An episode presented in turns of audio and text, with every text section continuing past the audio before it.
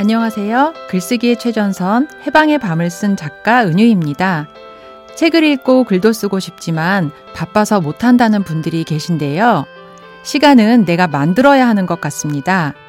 하루 중 읽고 쓰기 위한 최소한의 시간을 확보해 두는 것이 중요하죠.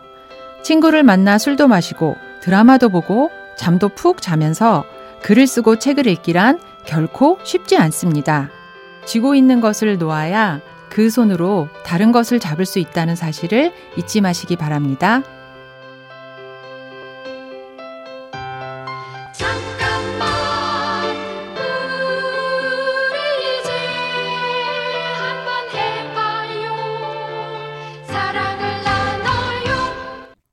이 캠페인은 약속하길 잘했다. DB손해보험과 함께합니다.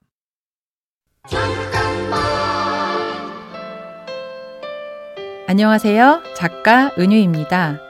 저는 아이를 키우던 경력 단절 여성으로서 35의 나이에 처음 글을 쓰는 일을 시작했습니다. 돌봄과 가사, 지필 노동까지 한꺼번에 세 가지 일을 다 잘하려니 울컥하는 순간도 참 많았는데요. 하루 일을 마친 늦은 밤에 식탁에 앉아 글을 썼습니다. 그렇게 나와 대화하면서 복잡한 심정을 조금씩 풀어나갔죠. 글쓰기는 나의 고통을 마주하는 일, 나의 결핍을 채워나가는 제가 아는 가장 건강한 방법입니다.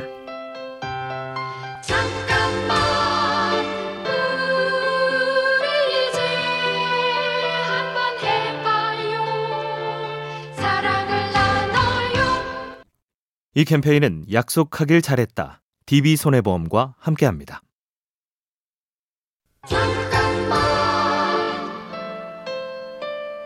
안녕하세요. 글쓰기의 최전선 해방의 밤을 쓴 작가 은유입니다. 단 음식이 먹고 싶을 때 푸드코트를 지나가면 우리는 달콤한 케이크에 눈길을 빼앗기죠. 내 몸이 필요한 부분에 자연스럽게 반응하는 건데요. 뇌도 마찬가지입니다. 정서적으로 갈증이 느껴질 때 나에게 신호를 보내는 책이 있습니다. 나 좀 읽어줄래? 하고 말이죠. 서점이나 도서관으로 산책을 가보세요. 제목만으로도 나의 눈길을 사로잡는 책이 있다면 그게 바로 나에게 가장 좋은 책입니다.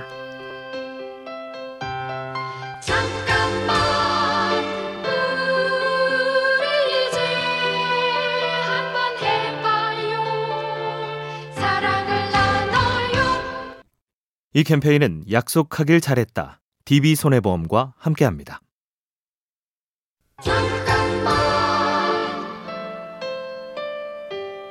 안녕하세요. 작가 은유입니다.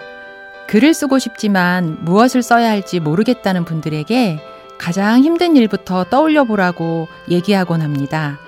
예를 들어 회사에 다니는 게 힘들다면 왜 힘든지 스스로에게 물어보고 바쁘기만 하고 의미를 못 찾겠다라고 답한다면 그렇다면 좋은 직업이란 무엇인지 다시 묻는 겁니다.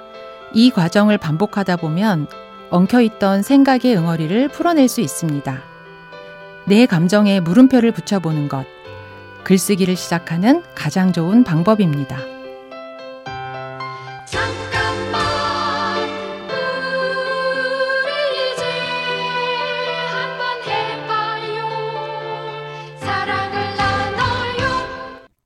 이 캠페인은 약속하길 잘했다. DB손해보험과 함께합니다.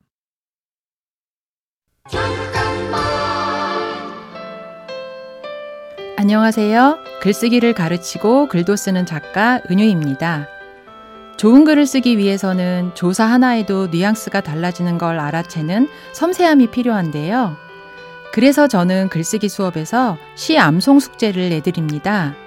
시를 외우다 보면 평소 습관에 따라 조사나 단어를 바꿔서 외우게 되는데 바로 이 과정을 통해서 내가 어떤 오류를 범하고 있었는지 자연스럽게 깨닫게 됩니다.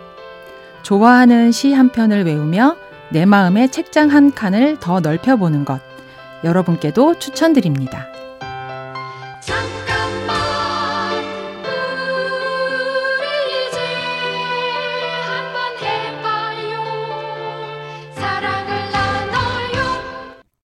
이 캠페인은 약속하길 잘했다. DB손해보험과 함께합니다.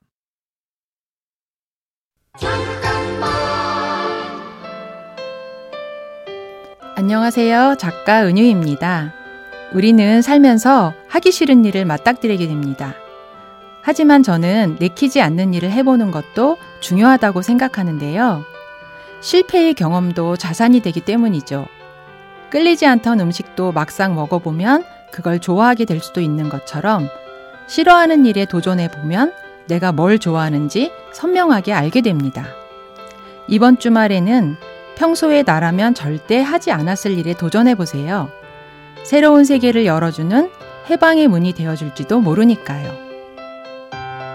잠깐만 우리 이제 한번 해봐요 사랑을 나눠요 이 캠페인은 약속하길 잘했다. DB손해보험과 함께합니다.